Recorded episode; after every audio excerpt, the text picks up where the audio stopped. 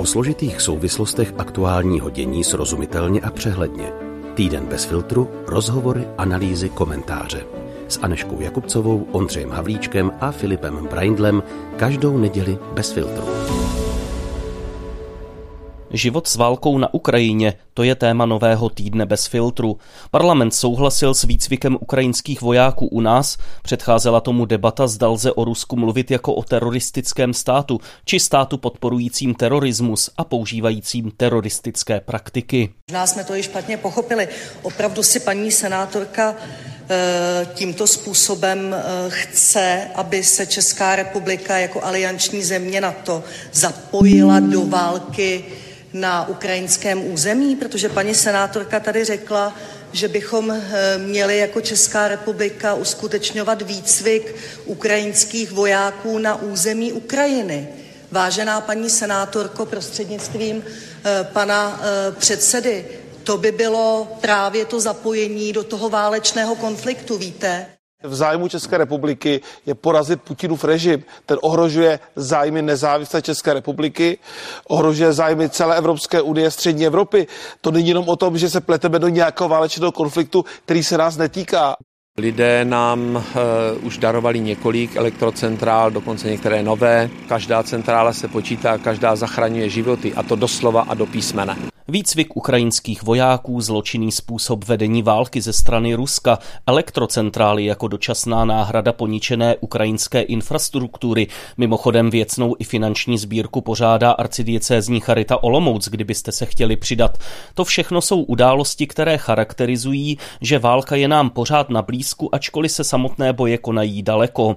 V dnešním podcastu nejprve promluvíme s etikem o tom pojmu terorismus v souvislosti s Ruskem a v následující debatě se zamyslíme nad otázkou, jak si udržet pozornost vůči důležitým věcem, nebrat válku rutině ani lhostejně, ale naopak se jí neznepokojovat víc, než je nutné. Čekají nás také očekávané události následujících dnů. Ať se vám dobře poslouchá, to přeje Filip Braindl i za kolegy Anešku Jakubcovou a Ondru Havlíčka. Bye.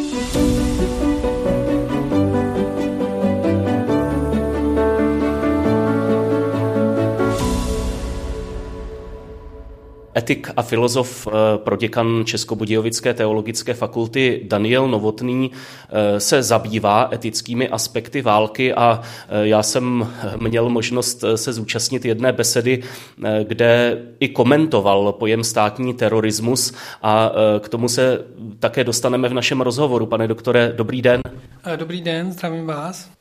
Evropský parlament eh, přijal rezoluci, eh, ve které mluví o Rusku jako o státu podporující terorismus a eh, využívající teroristické prostředky. Česká poslanecká sněmovna označila ruský režim jako teroristický. Vy jste dal najevo, že se vám úplně ta terminologie nepozdává. Proč? Abych uvedl vlastně ten kontext. Za prvé bych velmi výrazně rozlišil mezi, mezi státním terorismem a státním státem podporujícím terorism, terorismus. A v čem je vlastně jako problém? Na té rovině, řekněme, emotivní je zcela srozumitelná ta snaha nějakým způsobem označit negativně, odsoudit, vyjádřit rozhorčení nad, nad nějakým e, zlým režimem. A ta se teda projevuje tím, že používáme určité nálepky, určitá slova, která, vyjadřují to, že ten režim vyvolává strach, používá případně nějaké nemorální, nelegitimní zločinecké praktiky. Potíž je ovšem v tom, že to slovo terorismus má nějakou svoji historii, že dokonce se promítá do nejrůznějších právních systémů, že tady je e, velmi rozsáhlá literatura, která studuje etiku terorismu, dějiny terorismu.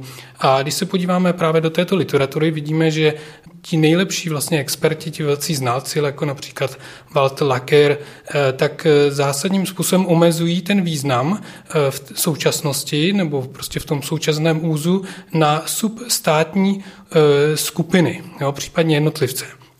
To znamená, te, ten terorismus, eh, ta, ta teroristická aktivita má určitý přesně definovaný, vymezený význam. Je to promítnuto do, do nejrůznějších mezinárodních eh, smluv, eh, do nejrůznější literatury a spočívá v tom, že nějaká substátní, nějaká nestátní entita má nějakou, nějaký násilný čin, který má i nějaké publikum, aby vyvolalo strach a činí to za, kvůli nějakým politickým nebo nábožensko-politickým cílům. Takže ta definice je celkem, celkem jasně vymezená a dá se s ní pracovat. Jakmile mluvíme o státním terorismu, tak přejdeme vlastně na úplně jiný druh entity z jednotlivců nebo podstátních činitelů. Přejdeme na nějakou eh, entitu, která dělá jiný činy, může, hodnotíme ji pomocí jiných termínů. A když tedy říkáme, že je to státní teroristy nebo teroristický stát, tak vlastně vyprazňujeme ten pojem. Ten jazyk vlastně přestává mít ten přesný význam a je naprosto jako nevhodný do různých diplomatických nebo odborných eh, kontextů. Takže v tomto smyslu mám eh, potíž hlavně teda s tím termínem eh, státní terorismus nebo teroristický stát. O něco lépe je na tom ten pojem stát podporující terorismus. Tam by ovšem to znamenalo, že je to stát, který podporuje nějaké nestátní skupiny, které jsou teroristické. Otázka, jestli Rusko například na Ukrajině podporuje nějaké nestátní bojující skupiny. V tomhle smyslu, eh, ale nejenom na Ukrajině, ale řekněme v Evropě nebo po celém světě, jestli sponzoruje nějaké teroristické skupiny. Jo, to by, to by označoval ten význam toho, toho slova. Na druhou stranu, eh, tak jak jste definoval eh, ten terorismus, eh, tak ono to vlastně do puntíku pokrývá to, co Rusko dělá, tedy páchání násilí s nějakým zastrašujícím efektem, páchání násilí na civilních obyvatelích s nějakou ambicí dosáhnout politického cíle to eh, přece vyjadřuje to, o co se Rusko snaží. Proč je tedy tak důležité vlastně to rozlišovat? Zda je pachatelem této činnosti státní subjekt nebo nestátní? Ti teoretikové násilí, řekněme, abych tak řekl, eh, tak právě poukazují na to, že hm, vlastně to, co je třeba přípustné nebo nepřípustné pro jednotlivce nebo nějaké združení, tak eh, nemusí se zcela krýt s tím, co je přípustné nebo nepřípustné pro stát. Jo, takový příklad pohledu. Dejme tomu, že vidíme, že někdo kouří na benzínce, varujeme ho, že to je nebezpečná činnost, on neuposlechne a nyní prostě někdo si může říct si, dělám správnou věc, že ho prostě, že mu dám pouta a že, že ho prostě odvedu do svého sklepa. Jo, to je samozřejmě činnost, která mě jakožto jednotlivci naprosto nepřísluší a pokud bych se o to pokoušel, tak budu poprávem odsouzen. Je to vlastně činnost, kterou má vykonávat policie. A pokud policie eh, jedná protiprávně nebo nějakým způsobem používá nepřiměřené násilí, tak je vlastně hodnocena podle svých kritérií. Jo, a ty, řekněme, ty přečiny policie, přečiny státní se prostě eh, řídí jinými pravidly, než eh, ty ta činnost jednotlivců. A eh, v, tom, v té diskuzi prostě došlo k tomu, že eh, podobně jako třeba pojem sportu, který původně znamenal jakoukoliv volnočasovou aktivitu, se nyní zúžil na určitý fyzický soutěžní aktivity s určitými eh, pravidly, a tak ten pojem terorismu se prostě zúžil na, na tu aktivitu těch substátních entit a řekněme, fungovalo to takto dobře, když se podíváme do veškeré literatury před těmi posledními týdny a měsíci, tak ve směs eh, to bylo takto používáno. Teď, že se zavedl tento jakoby nový termín z nějakých jakoby emotivních důvodů, eh, prostě by mohlo mít eh, třeba dalekosáhlý důsledky a rozkolísalo celou tu debatu a jo, není třeba vůbec jako zřejmé, jaké to má právní důsledky, jaké to má důsledky diplomatický, co jakoby máme dělat, nebo to máme ignorovat, ale potom proč to říkáme. Mm. Takže jde prostě o tu kultivaci jazyka a ten jazyk na první pohled to vypadá slovíčkaření, já tomu rozumím, když bych mluvil s nějakým kamarádem, můžu něco takového říci, ale pokud je to určitá řeč, která má předávat informaci, která má mít nějaké důsledky, tak, tak je to vlastně určitý přečin proti té řeči a stěžuje komunikaci a i vlastně řešení těch problémů následně. Eh, jak tedy postupovat, eh, pokud eh, opravdu chceme vyjádřit, že Rusko tím způsobem vedením války překračuje nějaké, nějaké červené linie, Eh, jak to tedy udělat, eh, pokud eh, použitím slova terorismus už zase jdeme někam, kam bychom podle vás jít neměli? Já rozhodně jsem proto, aby se vyšetřovali, mm, vyšetřoval nejrůznější podezření na, na válečné zločiny, aby se vlastně dokumentovaly ty případy. Myslím si, že vynikající ta iniciativa například sbírání svědectví ukrajinských uprchlíků, které tady máme v Česku. Takže to jsou všechno jako vynikající konkrétní praktické praktické relevantní aktivity.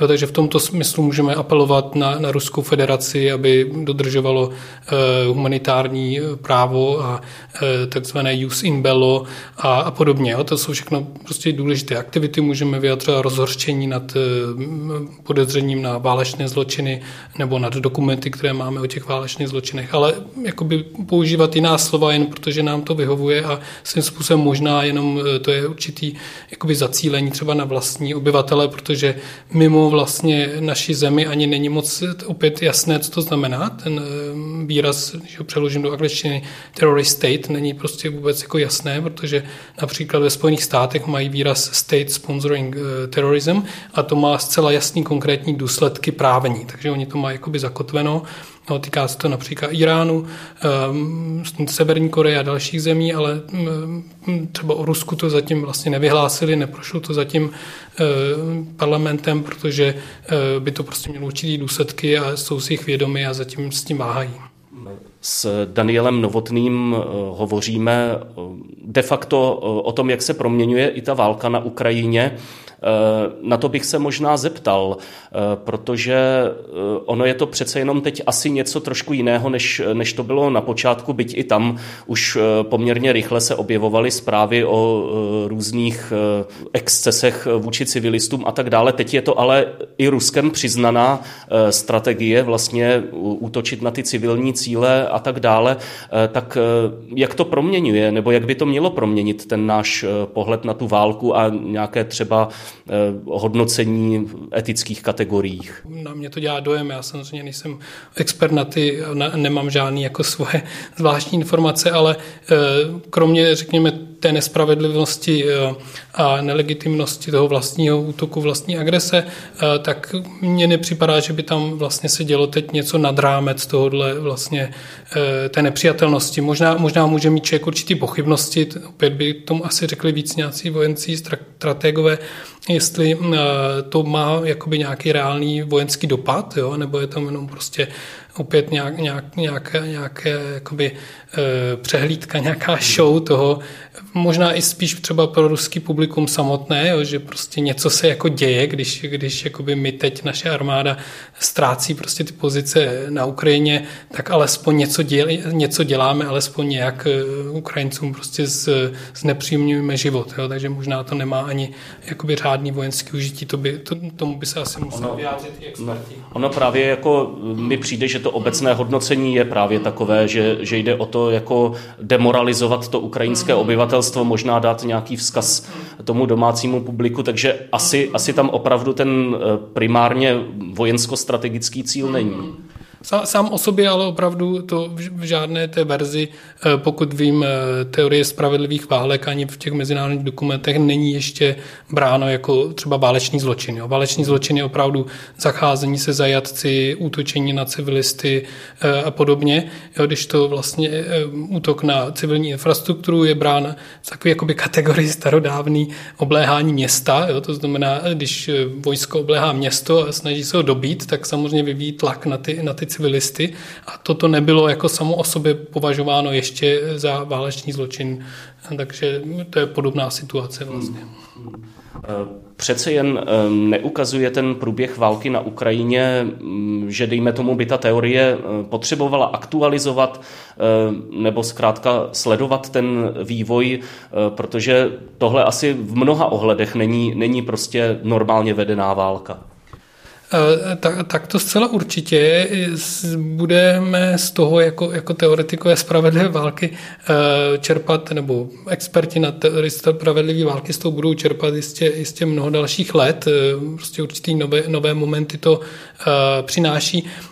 Důležité je vlastně i to si uvědomit, že ta teorie není nějakým způsobem jakoby jednolitá. Včera jsme například měli dokonce e, zajímavou diskuzi právě s kolegou e, Davidem Černým z Akademie věd, který se vlastně tím zabývá i hlouběji než já a e, ten je zastánce takzvané jakoby nové teorie spravedlivé války, která odmítá tu nezávislost toho, těch podmínek morálních vstupu do války a těch morálních podmínek eh, chování se ve válce. A eh, to má prostě velký jakoby dopad. Jo? Eh, to znamená, každá ta válka vlastně nějakým způsobem přináší nové momenty. Eh, ta teorie není vlastně jako mm, statická, jo? spíš nám má pomoct se zorientovat, dobře o tom mluvit, vlastně nějakým způsobem pokud možno eh, zlepšit ten průběh těch válek a eh, nemůžeme zase od ní očekávat příliš. Jo? Takže je důležitá, když ji nemáme, tak se nám to soužití ještě, ještě víc zhoršuje, ale když ji máme, tak samozřejmě tím nevyřešíme všechny, všechny problémy a bohužel tím ani nevyřešíme vůbec tu existenci válek. Hmm. Já se ještě eh, vrátím eh, k tomu eh, pojmu terorismus. Vy jste řekl, že do určité míry není jasné, co to znamená pro nás, když jsme použili nebo když třeba naši poslanci a členové parlamentu použili ten termín, co z toho pro nás vyplývá a tak dále, protože je tady zase taková možná nepsaná doktrína typu z teroristy se nevyjednává a tak dále. Jak to vlastně uchopit eh, tedy? Eh, protože třeba se mluví taky o tom, že to neznamená, že bychom eh, ukončili s Ruskem diplomatické styky a uchovali je alespoň na té nezbytné míře, na čemž je, myslím, široká schoda a to možná i dokumentuje to, co jste říkal, že je to zkrátka něco jiného, než kdyby to byl terorismus ten, ten, jak podle vás má být ten nestátním subjektem, tak co z toho tedy vyplývá co tedy pro nás, eh, jako pro řadové občany, třeba znamená to, že náš stát považuje Rusko za teroristický režim. Je to jenom eh, čistá deklarace a možná i s použitím chybných termínů, anebo to má nějaký dopad? No, děkuji. Myslím, že jste to velmi hezky popsali. Je to opravdu jako problematický výraz a není prostě zřejmý, jaký, jaký důsledky by z toho mělo pro nás eh, plynout, ať už na té osobní rovině nebo pro, pro ty e, nějaké činitele v diplomaci, ve státní správě. E, je, je to říkám, pochopitelná aktivita eh, v tom smyslu, že rozumím té snaze odsoudit eh, zločiny, které, které režim činí, nebo nějak poukázat na jeho negativní rysy, ale mm, je to těžce uchopitelný z hlediska toho, co to vlastně teda má znamenat v té praktické oblasti. Takže na, naprosto s váma souhlasím a to jsou důležité námitky, jo, i třeba ohledně toho vyjednávání. Pokud bychom měli doktrínu, že s teroristy se nevyjednává, tak by ta deklarace měla automaticky znamenat opravdu odvolání velvyslanců, nějakým způsobem e, možná vyhlášení války, něco takového, jo, což zdá se se neděje. Tím pádem je otázka, co tím vlastně bylo jako zamýšleno. Eh, vy jste taky zmínil, že i ta formulace, kterou použili europoslanci, eh, stát, který eh, podporuje terorismus a používá teroristické praktiky, tak že je trošku, trošku jako sporná z hlediska toho, zda tam jsou nějaké nestátní skupiny podporované Ruskem. Tam na to navázala ze strany těch europoslanců taky vlastně prohlášení řešení eh, těch Wagnerovců, Kadyrovců, eh, těch, těch skupin, které stojí trošičku autonomně eh, v rámci těch ruských ozbrojených sil za teroristické. Není třeba tohle právě, právě ta cesta poukázat na to, že byť tu válku vede Rusko jako stát, tak ani to nasazení armády není, řekněme, standardní a třeba i včetně toho, jak zacházejí se svými odvedenci? No, s tím naprosto souhlasím, takže ten, ten legitimní postup by měl být dle mého teda trochu obráceně, jako, jako to má třeba Spojený státy, že, že se nejprve teda označí nějaký ty substátní skupiny jako teroristické, dají se na ten seznam a pak, když se prokáže ta, ta podpora státní, tak, tak se vyhlásí ten stát jako, že podporuje právě terorismus. Potom je to naprosto jako logicky koherentní, má to smysl právní, e, etický a další. Jo. Takže v tom, v tom by to bylo samozřejmě cesta, jak, jakým způsobem ty věci posunout a vyjasnit. Daniel Novotný, proděkan Českobudějovické teologické fakulty, byl hostem aktuálního týdne bez filtru. Děkuji za vaše odpovědi. Naschledanou. Taky děkuji a naschledanou.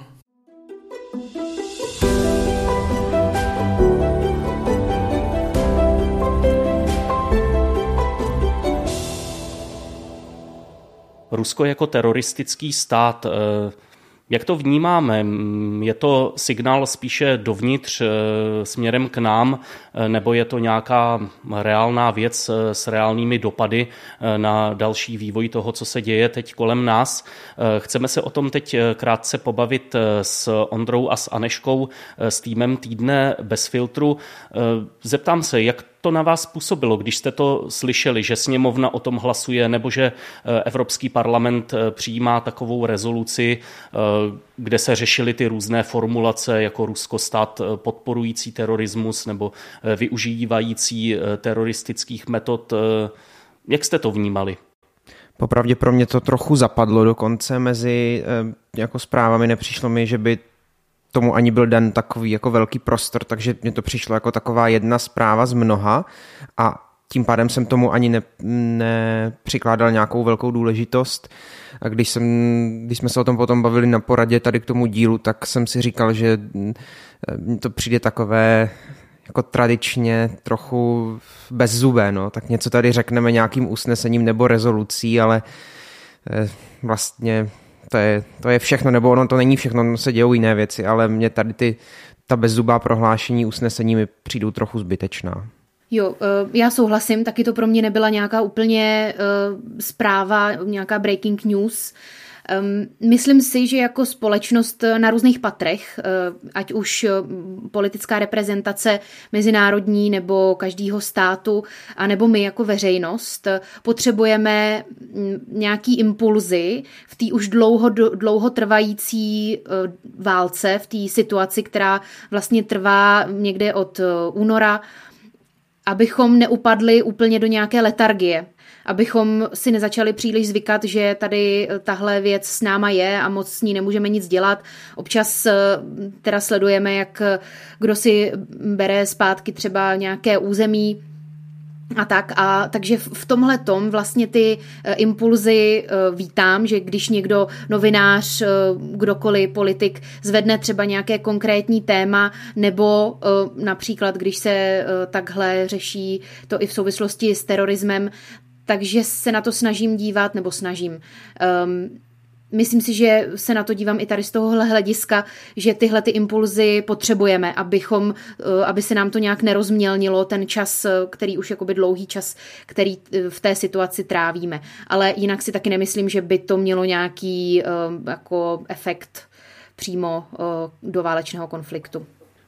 Tady je pak ta otázka, když mluvíš o potřebě nějakých e, impulzů, e, tak jestli e, používat vlastně takto třeba pojem terorismus, který je na jednu stranu konkrétní, ale na druhou stranu taky skýtá řadu výkladů, co přesně je terorismus a tak dále. A nakonec pak otvírá tu debatu, jestli je žádoucí právě takhle nazývat to, co Rusko dělá, anebo eh, právě tedy v těch eh, impulzech nebýt eh, zcela konkrétní a nemluvit o tom, že se bavíme o nějakém ostřelování civilních příbytků, že se bavíme třeba o unášení dětí a podobných věcech. Jestli právě to pak jako naopak to slovo terorismus jako takové nezamlží, nezní trošku prázdně a naopak pod těmi konkrétními pojmy mm, by ten impuls vyzněl daleko lépe.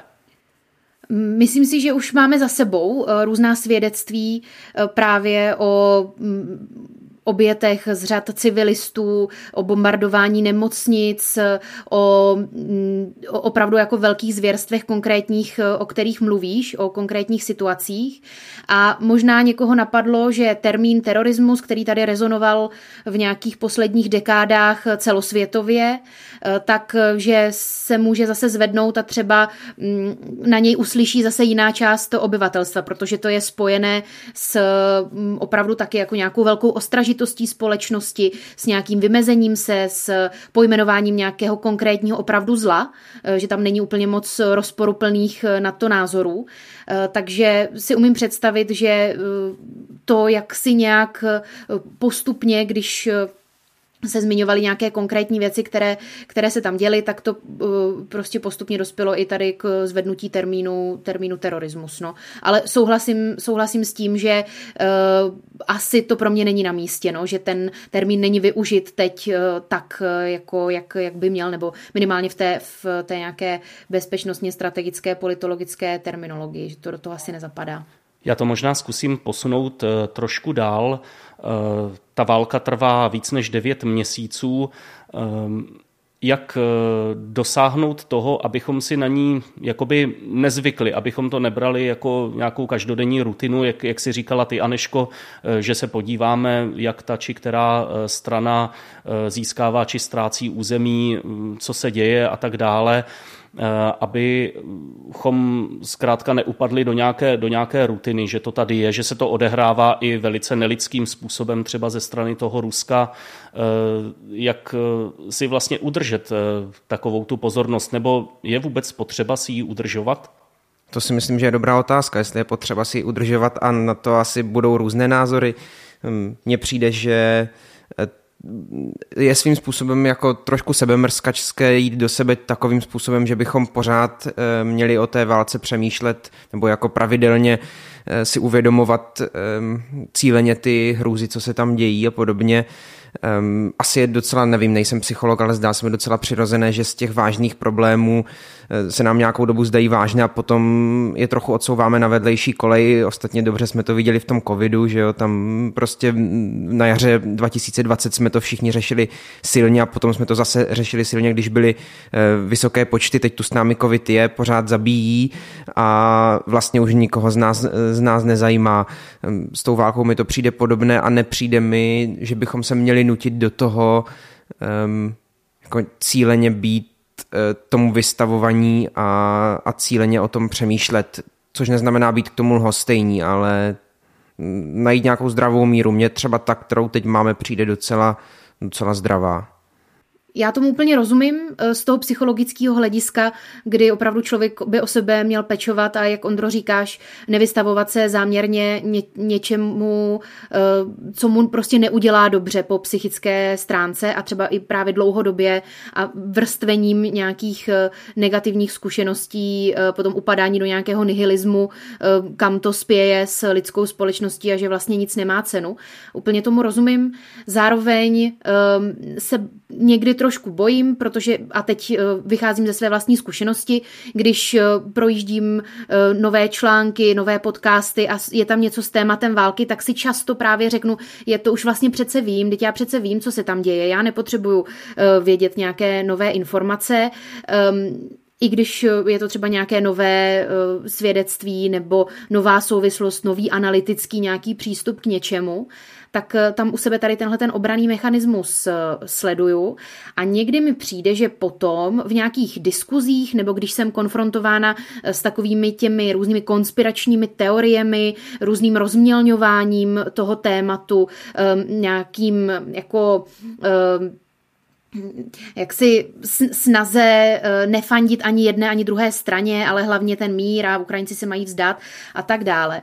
Tak, eh, že pak jsem méně v tom eh, jako kovaná, méně dokážu zastávat tu za sebe tu správnou, tu správnou stranu a méně diskutovat, když se nechám trošičku uspat a e, míň to sleduju, tak jsem i míň motivovaná, i e, vlastně ty znalosti takový nemám a hned nějaký pádný argumenty, takže sama pro sebe tu míru taky hledám, ale asi pro mě je trošku teď e, ideální míra vyšší, než jak to momentálně sleduju.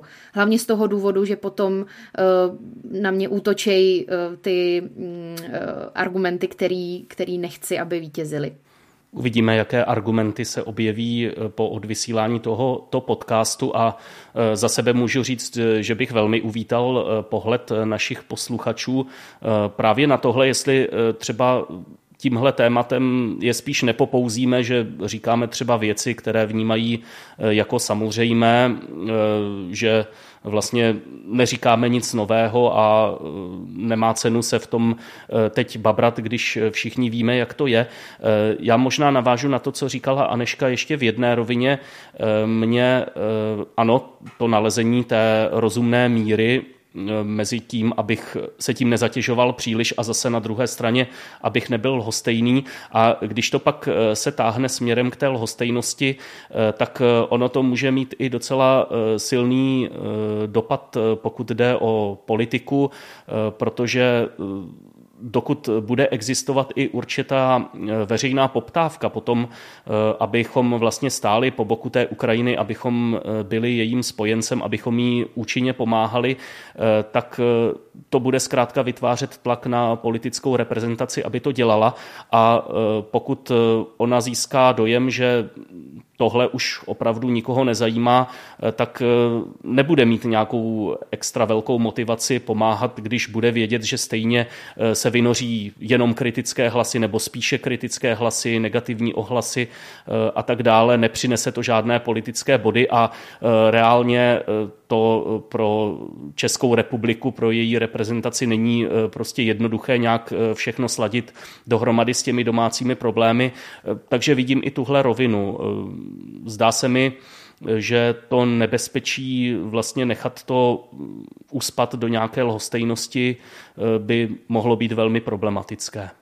To určitě s tím souhlasím a vlastně pro mě samotného náročný říct, kde je teda ta mm, hranice, nebo kde, kde jako jak to zároveň ukočírovat pro sebe.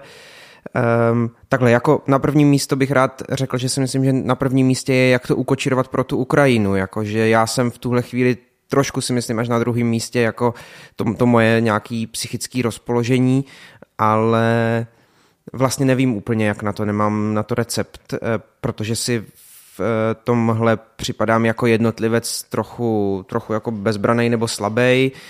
Myslím, že můžu si o tom číst a zvedat čtenost těch článků, což znamená, že o tom se bude dál eh, psát nebo točit. My o tom třeba můžeme točit tady v našem podcastu ale jinak, ehm, nebo můžu třeba přispívat ehm, a podobně. Asi můžu, kdybych chtěl zajít daleko, napsat někomu ze svých politik, svých jako zástupců v poslanecké sněmovně nebo v senátu třeba a vybídnout je, ať se, že jako jsem rád, že se tím zabývají třeba, nebo ať se tím zabývají, ale vlastně nevím ty další konkrétní kroky, tak kdybyste třeba věděli vy, tak klidně řekněte. Já nevím, co, co dalšího bych měl dělat třeba, abych se na té jako misce ne, vach ne, nepřeklopil na tu špatnou stranu nebo na tu lhostejnost.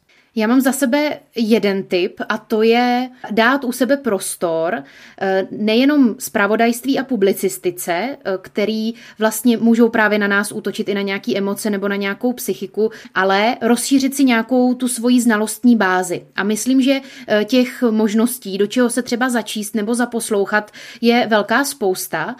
Například jsem teď nedávno četla záznam projevu Světlany Alexievičové Peškové při přebírání Nobelovy ceny za literaturu z roku 2015, což vlastně mnozí označují vlastně za, eh, to, že, za začátek té války, že už eh, začala tou anexí toho Krymu a tak, eh, tak to třeba byl jeden pro mě velmi zajímavý um, příspěvek k tomu tématu, jak tam nějaké věci popisovala už nebo varovala vůči něčemu už dopředu, nebo uh, ty obsáhlé uh, články, texty, které napsal například Petr Koupský pro uh, Deník N, dějiny Ruska, dějiny Ukrajiny, nebo uh, třeba Martin C. Putna, zase co se týče nějakých jako kulturních dějin Ruska, tak si myslím, že to může být zajímavý příspěvek, do čeho se začíst, aby člověk nebyl konfrontován třeba na nějaké emoční nebo psychické rovině eh, s těmi, s těmi věcmi, ale rozšiřoval si, jak říkám, nějakou tu svoji znalostní bázi.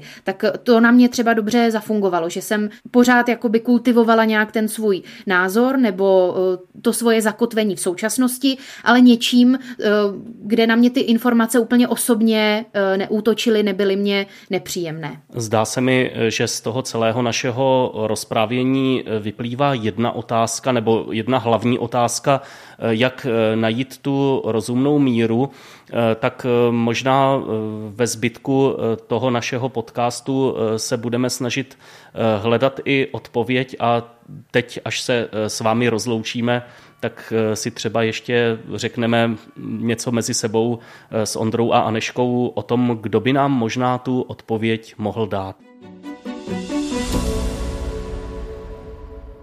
Z naší porady vzešlo, že své by k tomu mohl říct Mikuláš Minář jako člověk, který se vyjadřuje k aktuálnímu dění i v současnosti, kdy už není spojen s milionem chvilek pro demokracii. Jak tedy hledat rozumnou rovnováhu? Dobrý den, máte slovo. Dobrý den, já si myslím, že je to důležitá otázka těchto dní. A myslím si, že eh, ani jeden extrém eh, není správně. To znamená to, že by člověk úplně rezignoval na to se zajímat o to, co se děje a nějak utéct před realitou, to je určitě špatně, a protože my všichni eh, jako občané neseme prostě svůj díl odpovědnosti za veřejný prostor, a za to, že nějak víme, co se děje a zaujímáme k tomu nějaký postoj a třeba k tomu dokážeme i něco říct. Takže si myslím, že utéct ze světa není cesta. A na druhé straně jako ležet od rána do večera na sociálních sítích nebo ve zprávách, to si myslím, že může být hodně destruktivní pro naše psychické zdraví a myslím si, že to vlastně není dlouhodobě udržitelný. Takže mně vlastně přijde nejrozumnější několik základních věcí. Řekl bych, že určitě je třeba, zvlášť teďka, když je válka na Ukrajině, si prostě říct, že nebudu utíkat před realitou, nějak se třeba smířit i s tím, že je těžká doba, že je válka, že se jako dějou hrozný věci, že to i na nás všechny dopadá a že předtím nebudu utíkat, že zaujmu nějaký postoj, prostě podporujeme tu, na, tu napadenou zemi a jsme odhodláni to nějakou dobu vydržet. No a co se týče přijímání těch informací, tak pak uh, mi přijde takový rozumný způsob říct si, tak věnuju tomu prostě nějaký minimum, třeba 15 minut denně, nebo to může být třeba jednou, jedna, dvě hodiny týdně, když nechci se dívat každý den. A to znamená, buď to, to sleduju průběžně, anebo si třeba předplácí nějaký týdeník nebo nějaké médium a mrknu se jednou za týden na to, co se děje. To si myslím, že je takový jako optimální a pokud třeba člověk je na sociálních sítích aktivní, třeba na Facebooku, tak si myslím, že je dobrý vybrat si několik lidí, kteří se věnují prostě tomu, že schrnují, co je nejdůležitější, co je aktuální. Určitě bych mohl doporučit třeba stránku Vyšegrádský jezdec, a nebo Tomáše Dvořáka, a nebo Viktora Janiše. Já myslím, že když si dáte sledovat třeba tyhle ty tři lidi, tak na vás jako občas vyskočí, co se děje a prostě se tak průběžně udržujete v obraze. A, tak to si myslím, že vlastně je taková, takový, takový minimum. No a potom asi přijde do, dobrý a možná ještě, co bych řekl, jako nezačínat tím úplně den. Nepřijde mi dobrý jako první věc, když se probudíte, tak hned se vzít mobil a hned do něj začít čučet, protože a prostě vás to může jako rozhodit. A spíš mi přijde, že je prostě fajn někdy o obědový pauze nebo večer na to meknout a určitě mi přijde dobrý, když, když třeba to člověk jako hltá nebo se o to hodně zajímá, tak mít nějaký ventil, aby mohl vypustit, to znamená prostě běžte se projít do lesa nebo, nebo se zasmějte s přáteli. A myslím, že když tomu takhle člověk rozumně přistoupí, tak, eh, tak zůstane prostě nějakým uh, občanem, který ví, co se děje, zaujímá k tomu nějaký názor, třeba může si dělat i komplexní názor, sleduje informace z více zdrojů, ale zároveň nepropadá nějaký úplný přehocenosti a nakonec vlastně tohle je za mě takový trvale udržitelný aktivní občanství. Vy jste mi teď uh, připomněl uh, můj zvyk z covidové doby, který nebyl asi úplně tím pravým ořechovým a sám jsem to tak cítil. Právě ten zvyk se hned po probuzení podívat na ta aktuální čísla počtu nakažených a tak dále. Ještě vás poprosím o jeden komentář, protože my jsme, my jsme o téhle věci spolu diskutovali s kolegy z podcastu a Aneška navrhovala, Eh, svůj recept, eh, který spočívá v tom, eh, že se třeba v té věci udržuje tím, že si kultivuje svoje poznání o té problematice i z jiných zdrojů než z pravodajských, typu, že čerpá něco třeba o kultuře Ruska, o, o historii, četba Světlany Alexievičové, kterou zmínila a tak podobně. Tak co říkáte na, ten, na tohle? Je to, je to dobrý způsob? Mně se zdá, že docela ano, že to Aneška trefila. Jo, jo. No určitě bych eh, to podpořila, vyzdvihnul. Myslím si, dvě věci bych tady řekl. Za první mi, za první mi přijde, že skutečně v této době existuje uh, i spousta výborných podcastů. Který člověk prostě může poslouchat v autě, když vaří nebo jede někde v tramvaji. A je to zase jiná způsob, jiný způsob, nemusí tak zaměstnávat oči, ale vlastně se často od fundovaných lidí dozví nejenom ty informace, ale třeba i nějaký názor. Tak to mně přijde jako by první zajímavá věc. A druhá, se kterou jako hluboce rezonuju, tak vlastně jakoby sledovat jenom to zpravodajství, ona to někdy je taková pěna dní. A i to vlastně může člověka jako unavit a někdy má třeba pocit, že tomu jako vlastně už rozumí, ale přece jenom v něčem jsou knihy, dobré knihy nenahraditelné. A jedna dobrá kniha, třeba klidně jenom za, za měsíc, který věnujete pár hodin, opravdu může prohloubit vaše uvažování o světě, vaše porozumění souvislostem a problému. A myslím si, že dává úplně jiný typ vhledu. Takže tohle bych určitě po, po, jako podepsal, jak už co se týče prostě snaze porozumět třeba Rusku nebo mezinárodní politice, nebo situaci na Ukrajině, ale, ale nebo obecně i šíři třeba dějinám 20. století a, a válkám a tak dále a tomu, co může dělat občan v dnešním světě. Tak to si myslím, že je, jestli, jestli opravdu máte chuť uh, dělat trošku něco víc, než jenom být v tom základním obraze, tak vsadit na dobrou knihu a tím prostě nemůžete uh, prodělat. Díky. Eh, tolik eh, Mikuláš Minář eh, v podcastu Týden bez filtru. Moc děkuji za tahle doporučení, možná i povzbuzení. Mějte se hezky, ať se vám daří. Naschledanou. Děkuji a mějte se fajn.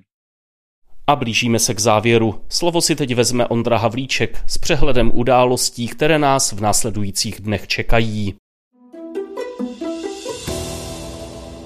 Co se v Česku a ve světě bude dít v následujícím týdnu? Celonárodní zklamání ze stavu českých železnic podpoří od pondělí další průjezdy francouzského vysokorychlostního vlaku TGV po tuzemských kolejích. Prohánět by se tu měl i několik příštích měsíců. Naštěstí večer začne chodit svatý Mikuláš a na bývalé ministry dopravy si třeba sem tam počíhá i nějaký čert. Od poloviny týdne bude Česko v rámci svého předsednictví v Radě Evropské unie hostit delegaci Komise biskupských konferencí Evropské unie a konference evropských církví. Delegace se setká třeba s premiérem Fialou nebo předsedou České biskupské konference Janem Graubnerem. Témata rozhovorů by se měla točit kolem aktuální ekonomické i humanitární krize spojené s válkou na Ukrajině. Ve čtvrtek 8. prosince si katolická církev připomíná slavnost neposkvrněného početí Pany Marie. Ostatní křesťanské církve takový svátek neslaví. Co je ale důležitější, napříč denominacemi nás spojuje příprava na Vánoce, advent, který dneškem vstupuje do druhého týdne. Roste naděje, že nám nebesa dají rosu z hůry, že se narodí Ježíš.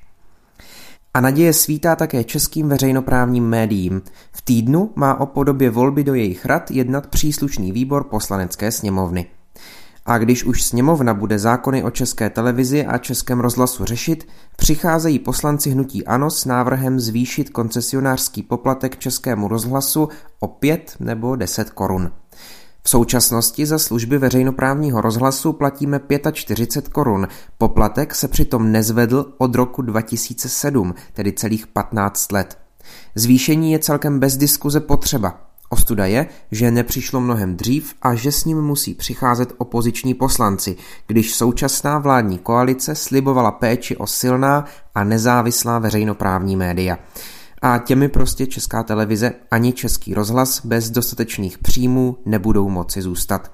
Koaliční poslanci to bezesporu ví, ale zvedat poplatky není populární. Ve čtvrtek nezapomeňte na další díl našeho seriálu Od smrti k životu. Vychází v rámci podcastu Příběhy bez filtru. A na závěr malý tip.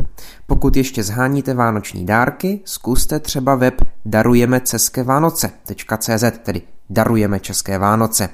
Pomohou vám s výběrem dárků od českých výrobců, o kterých byste se třeba ani jinak nedozvěděli, no a tak to je podpoříte a tím třeba i českou ekonomiku. Teď už se také za Anešku Jakubcovou a Filipa Braindla loučí i Ondřej Havlíček. Společně vám každopádně přejeme dobré prožívání adventu. Bez filtru. O zásadních věcech otevřeně a bez předsudků. Najdete nás v podcastových aplikacích na Facebooku, Twitteru a Instagramu bez filtru pomlčka podcast. Chcete nás podpořit? Info na webu bezfiltrupodcast.cz